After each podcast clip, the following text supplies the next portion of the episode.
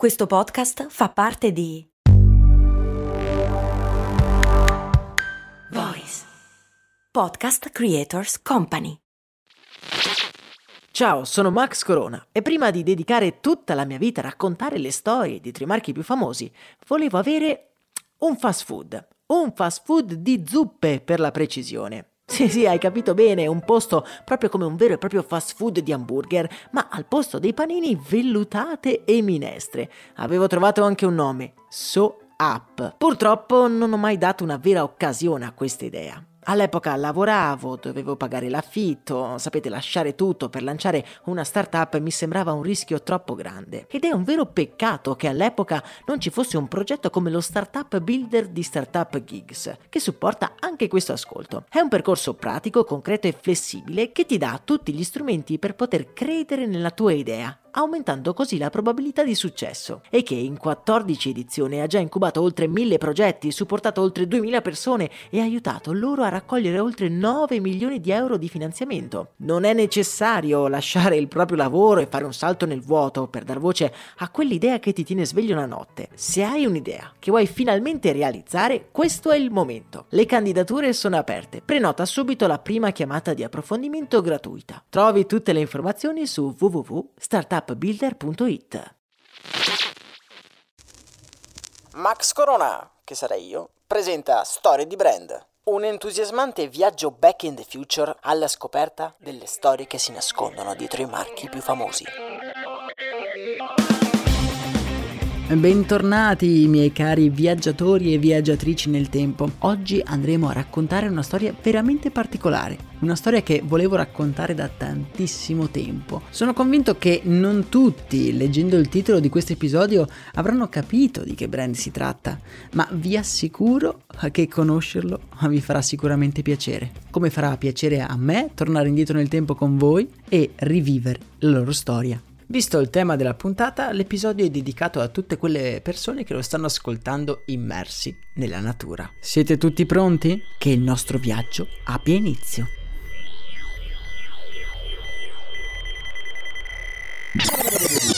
«1995, centro di Firenze, Toscana». La nostra macchina del tempo ci ha trasportati proprio davanti ad uno dei licei del capoluogo toscano. I rumori della città ci avvolgono e proprio mentre guardiamo l'entrata dell'edificio scolastico ci accorgiamo che un piccolo gruppo di studenti si è posizionato proprio davanti alla porta d'ingresso ed impedisce l'entrata a studenti e professori. Piano piano il cordone di studenti aumenta fino a diventare una vera e propria muraglia invalicabile. I professori che si trovano impossibilitati a raggiungere le aule si guardano e noi vediamo salire sui loro volti una cupa rassegnazione. La scuola è di nuovo occupata. Tra gli studenti schierati invece un brivido elettrizzante li percorre. La scuola è il loro mondo e ancora una volta avevano vinto. Vediamo un piccolo gruppetto composto da tre studenti salire le scale dell'entrata e invitare gli altri studenti a seguirli verso l'auditorium della scuola. Decidiamo di seguirli anche noi e così entriamo in uno stanzone un po' decadente. Le sedie di legno si riempiono velocemente di studenti e un vociare indistinto riempie la stanza. I tre ragazzi che abbiamo visto all'entrata si issano sul piccolo palco in fondo all'aula e uno di loro prende la parola. Si schiarisce la gola e nella sala, incredibilmente, cala il silenzio. So che per voi questa occupazione è solo un modo per saltare le lezioni, ma noi tutti noi abbiamo l'opportunità di cambiare le cose. E a quelle parole un boato di urla ed applausi riempie il nostro udito. Una canzone rock che sentiamo in lontananza è il segnale che stavamo aspettando. È la nostra automobile speciale che ci porta di nuovo indietro nel tempo.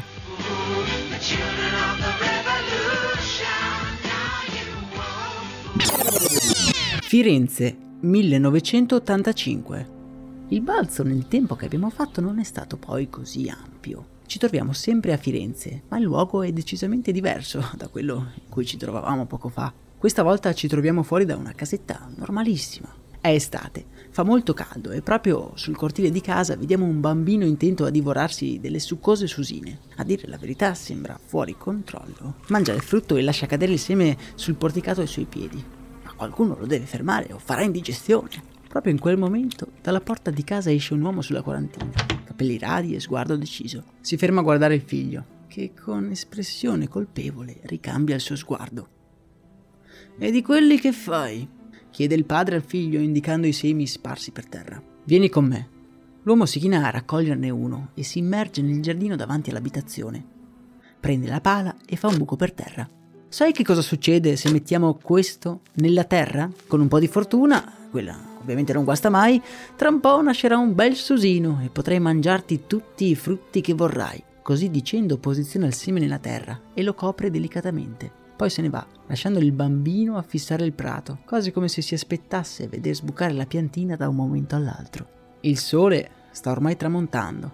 Quel bambino che sta fissando la terra è Federico Garcea. Federico Garcea. Ed è anche il primo protagonista della nostra storia. Federico è un bambino vivace e trascorre un'infanzia spensierata, giocando all'aria aperta e di tanto in tanto controllando quella striminzita piantina che piano piano sta crescendo nel suo giardino. A 14 anni si iscrive al liceo scientifico e noi siamo lì con lui ad accompagnarlo il primo giorno di scuola in quell'edificio austero. Ma aspettate un attimo, quell'edificio noi lo abbiamo già visto. È proprio da qui che è cominciata la nostra storia. E ora che guardiamo bene il nostro giovane protagonista, Beh, assomiglia proprio al ragazzo che quel giorno ha preso la parola davanti a tutti. Già perché Federico ben presto diventa uno degli allievi più attivisti dell'istituto e partecipa attivamente all'occupazione della scuola, che avviene periodicamente per tre settimane ogni anno. È un'occupazione nel vero senso della parola. In quelle tre settimane la scuola diventa un mondo parallelo, una comunità autosufficiente che si autogestisce e si autoregola. Sentite come descriverà quell'esperienza molto tempo dopo, proprio Federico ai nostri microfoni una, una piccola, uh, non, non, proprio azienda, ma una piccola comunità dentro, eravamo super indipendenti, io facevo il comitato autofinanziamento, quindi riparavamo tutto, vendevamo le magliette, raccoglievamo i soldi in piazza, cioè noi facevamo più di un milione al giorno di, fond- di raccolta fondi all'interno della scuola, mangiavamo, tutti quelli che restavano a dormire mangiavano gratis, facevamo molte attività, insomma eravamo un progetto indipendente, eravamo diventati.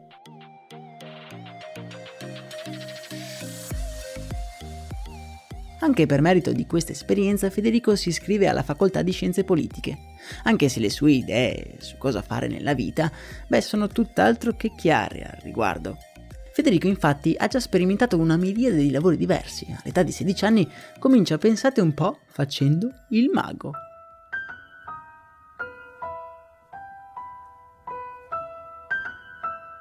Poi passando per il cameriere, il fattorino, arriva anche a gestire un intero pub.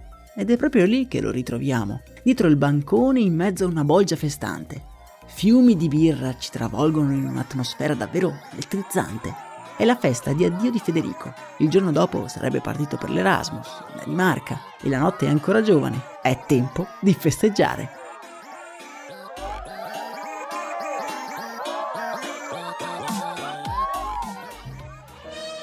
Purtroppo il prezzo da pagare dopo aver passato una nottata a fare baldoria è di non essere proprio in formissima la mattina dopo. Federico non si regge neanche in piedi quando viene accompagnato all'aeroporto. Si trascina letteralmente sorretto dalle pesanti valigie. Ha ancora la testa che gli gira quando sprofonda nel sedile dell'aereo e senza neanche rendersene conto si trova catapultato nella piazza centrale di Copenaghen.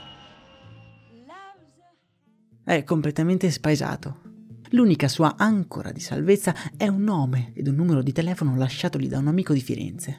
Preso dal panico, il nostro protagonista digita il numero e aspetta. Ciao, sono, sono Federico. Eh, sono appena arrivato in Danimarca e mi serve davvero una mano. Dall'altro lato della cornetta c'è un altro Federico, un ragazzo che giocherà un ruolo fondamentale nella nostra storia.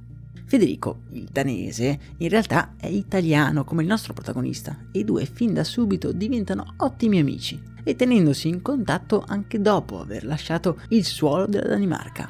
Dopo l'anno in Danimarca, Federico si trasferisce in Spagna, dove finisce gli studi e continua nel suo peregrinare da un lavoro all'altro. Nella sua giovinezza Federico lascia e trova un lavoro anche più volte nello stesso anno. In pochi anni, infatti, ha già trovato e lasciato la bellezza di 30 lavori. Si sente a suo agio nel cambiare ambiente, ogni volta è una nuova sfida, si interessa a quello che fa, impara quello che c'è da imparare. E poi quando il lavoro non è più una scoperta e diventa monotono, beh, si dedica semplicemente a qualcos'altro. Segue la stessa filosofia anche quando fa domanda per un dottorato. Purtroppo questo percorso però è un po' fuori dalle sue competenze. Mi pagavano, ma alla fine copiavo perché non avevo competenze di, per studiare, eh, fare quel dottorato, econometria avanzata, roba. Ok.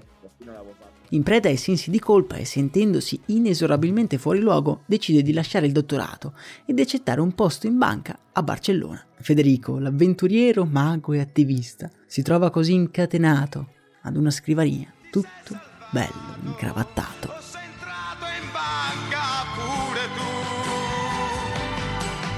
Il nostro protagonista si fa ammaliare dalla capitale della Catalogna, che lascia ampio respiro alla sua voglia di svago, quando non è impegnato a inserire dati nel computer, ovviamente. Il suo contratto però non è di alcuni mesi, non può prendere e andarsene quando gli pare come faceva una volta. È un buon contratto, uno di quelli che ti sistemano.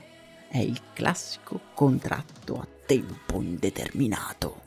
La routine comincia a scandire le giornate di Federico.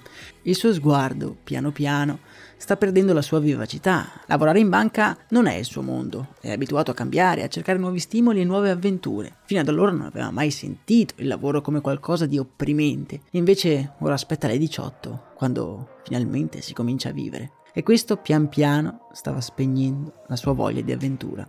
Un giorno Federico è in ufficio a riordinare delle carte con la testa immersa nella sangria che lo sta aspettando quella sera e proprio in quel momento squilla il telefono sulla sua scrivania. Ehi, ciao Fede! Mi domandavo se avevi voglia di lavorare nella mia startup. Dall'altra parte della cornetta c'è proprio Federico, il danese, che tornato in Italia ha iniziato il suo percorso imprenditoriale. Oggi si dedica a portare biocombustibile nei paesi più isolati dell'Africa e il nostro protagonista non aspetta altro. Quel giorno esce dall'ufficio della banca in cui lavora per l'ultima volta. È ora di ricominciare a sperimentare. È arrivato il momento di cambiare lavoro. È così che Federico torna nella sua amata Firenze e comincia a lavorare alla startup dell'amico. Il team è piccolo, quattro persone in tutto, ma l'azienda comincia a farsi conoscere nel suo settore. Le notizie corrono, i progetti cominciano ad essere molto interessanti. Proprio la natura sociale di questi progetti incuriosisce un giovane studente universitario che nella sua camera sta cercando disperatamente un progetto sul quale poter scrivere la sua tesi e svolgere un tirocinio. Quel ragazzo che con aria curiosa fissa lo schermo del suo PC è Tommaso Speroni. Tommaso Speroni. E avrà anche lui un ruolo fondamentale nella nostra storia. Tommaso manda la sua candidatura nella startup dove lavora Federico ed è proprio lui a leggere la sua mail. Il ragazzo è alla ricerca di uno stage, l'organico è ridotto all'osso e Federico non deve faticare troppo per convincersi di dare un'opportunità a quel giovane studente che ha bussato alle loro porte. Tommaso e Federico cominciano a lavorare insieme, fianco a fianco, e impiegano il loro tempo in una causa in cui credono fortemente. Il loro legame lavorativo si evolve ben presto in un'amicizia e dopo meno di un anno decidono di andare a vivere assieme. L'azienda per cui lavorano però non è così solida come il loro rapporto. Pur riscontrando successo nel mercato, i dissidi tra i fondatori si evolvono nella vendita della compagnia. Come forse alcuni di voi sapranno, il processo di vendita di un'azienda è tutt'altro che semplice e richiede molti passaggi burocratici e di conseguenza anche molto tempo. Durante i mesi in cui viene questo passaggio di proprietà, per Federico e Tommaso non c'è molto da fare. I due passano molto tempo nel loro appartamento a Firenze tra chiacchiere comuni e sessioni di videogame.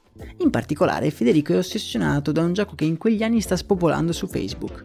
Un giochino piuttosto ingenuo, ma che nel giro di mesi conquista decine di milioni di giocatori.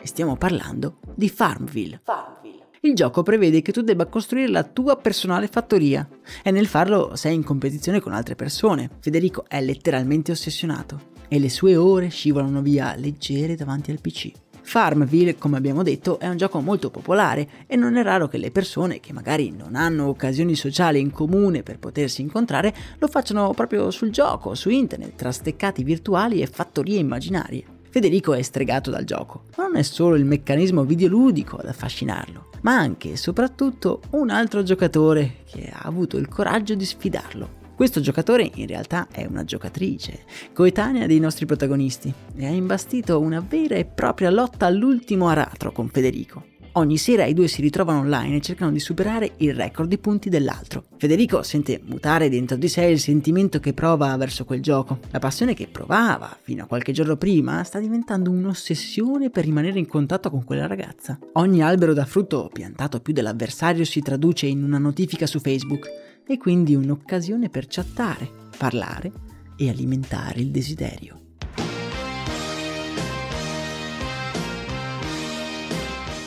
Il gioco, è utile dirlo, prevede anche degli acquisti online. Per accorciarne la durata, il partecipante può comprare degli elementi, eh, per esempio degli alberi virtuali, per aumentare i punti e quindi il prestigio della sua fattoria. Per stare al passo con la sua amata rivale, Federico non disdegna di comprare qualche albero virtuale, giusto per far aumentare il suo punteggio di qualche unità in modo da far arrivare la famosa notifica alla sua sfidante ed avere quindi il pretesto per scriverle.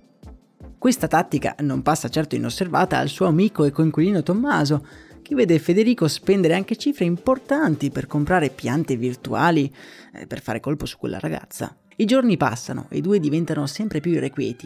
L'inattività e l'impossibilità di andare al lavoro comincia a minare la loro tranquillità. Stava arrivando il momento di trovarsi un nuovo lavoro. La salvaguardia dell'ambiente, dopo l'esperienza nella startup, è ormai entrata nelle loro menti. Come un seme piantato nella terra, comincia a produrre i primi germogli. Con la loro esperienza in Africa sono venuti a conoscenza di una situazione problematica che affligge la popolazione e l'ambiente, in particolare del Ghana.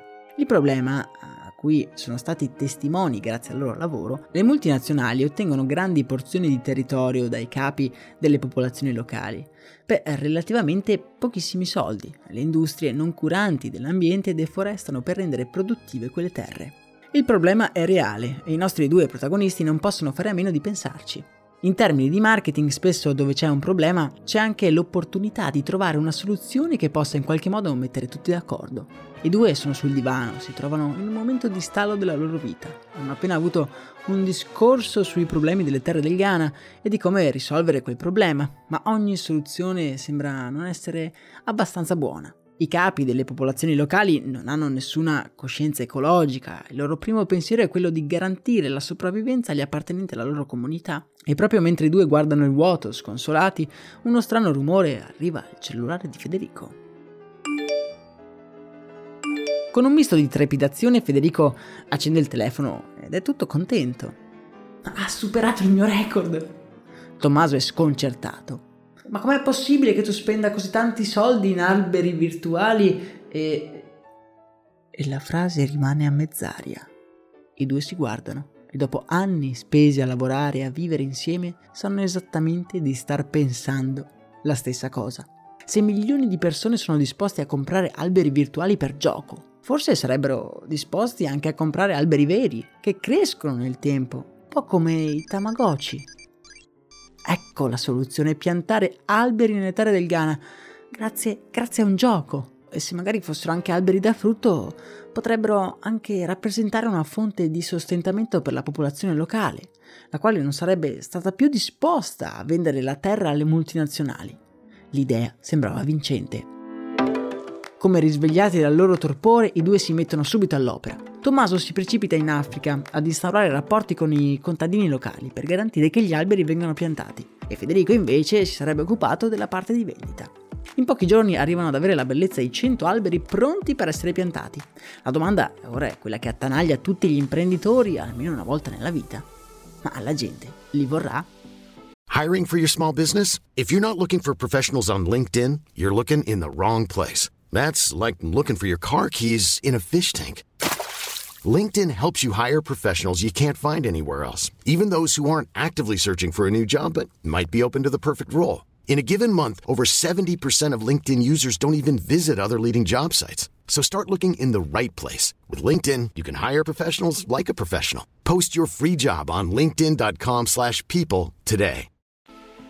I due decidono che prima di ufficializzare la società devono capire, devono essere sicuri che la loro idea possa funzionare. Federico, fin da quando l'abbiamo conosciuto, è sempre stato un animale sociale. Gli piace stare con gli altri e organizzare cene e riesce quindi a convincere il suo socio ad organizzarne proprio una, una cena ecosostenibile. I due prendono il cibo scartato da un mercato vicino e contattano una scuola di cucina locale che ben volentieri fornisce la manodopera per servire i pasti con il cibo che hanno trovato. Sono le 18 e tutto è pronto. Il topic della cena è come detto la sostenibilità. Con il prezzo del pasto si avrà anche la possibilità di adottare un albero, uno di quei 100 che Tommaso ha fatto piantare in Ghana. Le piantine sono state geolocalizzate e fotografate. I commensali non solo possono adottare a distanza una piantina, ma la possono vedere esattamente dove è stata piantata e anche avere una fotografia. Insomma, quasi, quasi come Farville, più o meno. La tensione comincia a salire. E se poi non fosse venuto nessuno? Federico ha anche un'altra preoccupazione. Le sue scorribande su Farmville non sono state ancora dimenticate e una piccola speranza che la sua rivale si presenti alla sua cena ecosostenibile è ancora presente nel romantico cuore del nostro protagonista. Il pensiero di quella ragazza però scompare piano piano mentre cominciano ad arrivare gli ospiti. Tempo un'ora e la sala è completamente stracolma di gente. Il cibo è ottimo e le persone cominciano a paragonare e scambiare pareri sugli alberi che hanno appena adottato. È come se fossero delle figurine. Quel sentimento di gioco che era alla base dell'idea di Federico e Tommaso stava funzionando. La cena è un successo e più di 250 persone mangiano e si dimostrano entusiaste di aver adottato un albero. È il segnale che i due stavano cercando. Il giorno dopo sono davanti ad un notaio per firmare la costituzione della società. È ufficialmente nata Tridom. Avrebbero quindi piantato alberi per vivere e forse avrebbero reso il mondo un posto un pochino migliore. I primi mesi dell'attività sono frenetici, c'è da creare un'infrastruttura in cui le persone possono comprare gli alberi e che possono anche vederli crescere. Poi c'è da instaurare rapporti con i contadini africani per fare in modo che le piante vengano opportunamente piantate. Insomma, il lavoro è tanto, ma l'entusiasmo dei nostri protagonisti non manca. Il processo lentamente si mette in moto. È una calda giornata estiva, quando la vita dei nostri protagonisti subisce però una svolta inaspettata. Federico è in spiaggia con alcuni amici in uno dei rari momenti di pausa. Il nuovo lavoro di Federico è ovviamente l'argomento principale delle conversazioni. Ma davvero vuoi piantare alberi per vivere? Ma che idea è? Devi essere pazzo! Scherzano i suoi amici entrando in acqua e lasciandolo solo sul bagnasciuga. Mentre li guarda allontanarsi, una persona tocca la spalla del nostro protagonista, richiamando la sua attenzione. Io non credo che sia un'idea stupida. Che ne dici di una collaborazione? Uno dei miei clienti sta per cominciare un tour e sarebbe fantastico abbattere le emissioni piantando alberi. Federico non riesce a credere alle sue orecchie. Aveva lavorato duramente per mesi per cercare di piazzare gli alberi e oggi, nell'unica giornata di pausa, un manager di un cantante gli ha offerto un contratto. E quel cantante è una voce piuttosto famosa in Italia. Quella sera Federico chiama Tommaso. Sono un ragazzo fortunato perché Giovanotti vuole piantare 12.000 alberi per abbattere le emissioni di CO2 del suo tour. A Tommaso per poco non viene un mancamento. Giovanotti, 12.000 alberi. Ma era impossibile. Avevano piantato sì no 500 alberi. Come potevano piantarne 12.000 in così poco tempo? Ma le nuove sfide sono il pane dei nostri protagonisti. Piantare 12.000 alberi era effettivamente un problema. Ma vi ricordate cosa si diceva dei problemi? Dove ce n'è uno, molto probabilmente c'è anche nascosta una soluzione che migliora la situazione di tutte le parti in causa. E la soluzione sono le cooperative che agiscono in Africa. Affidando l'incarico a queste cooperative e sfruttando le loro connessioni con il territorio, arrivare a piantare degli alberi è piuttosto facile. È il 2013 la notizia che il tour di Giovanotti verrà completamente ripagato in termini di CO2 grazie ad una startup di Firenze è sulle testate di tutti i giornali italiani. Tridom è l'unione delle parole albero, tree e di libertà, freedom. Ed è proprio questa la mission di Federico e Tommaso. Dare libertà sia al pianeta sia alle comunità locali, che vedono nella coltivazione dei frutti Tridom un modo per sostenere la propria famiglia e l'intera comunità. E nella sede dell'azienda, un casale nei colli fiorentini, Federico dirige ormai un team multiculturale e ad oggi la grande foresta di Tridom conta quasi 2 milioni di alberi, 2 milioni di semi piantati nella terra che danno sostentamento al pianeta e a moltissime persone. Semi proprio come quello che il giovane Federico piantò insieme a suo padre un giorno d'estate nel suo giardino. E proprio guardando quell'albero ormai grande, Federico ci confessa il futuro della sua creazione. Ma allora, noi vogliamo diventare la, la prima community green al mondo, quindi la, la piattaforma uh, di riferimento globale dove piantare alberi. Nel mondo oh, soprattutto anche del web, vedo una casellina lasciata uh, scoperta, non c'è un, una, un'azienda, una community globale che si occupi di questo aspetto e considerando quanto questo tema è sempre più sentito da, da molti, credo che, che, prima o poi ci sarà un punto di riferimento del green a livello mondiale e ci piacerebbe provare a, a essere lì fra dieci anni.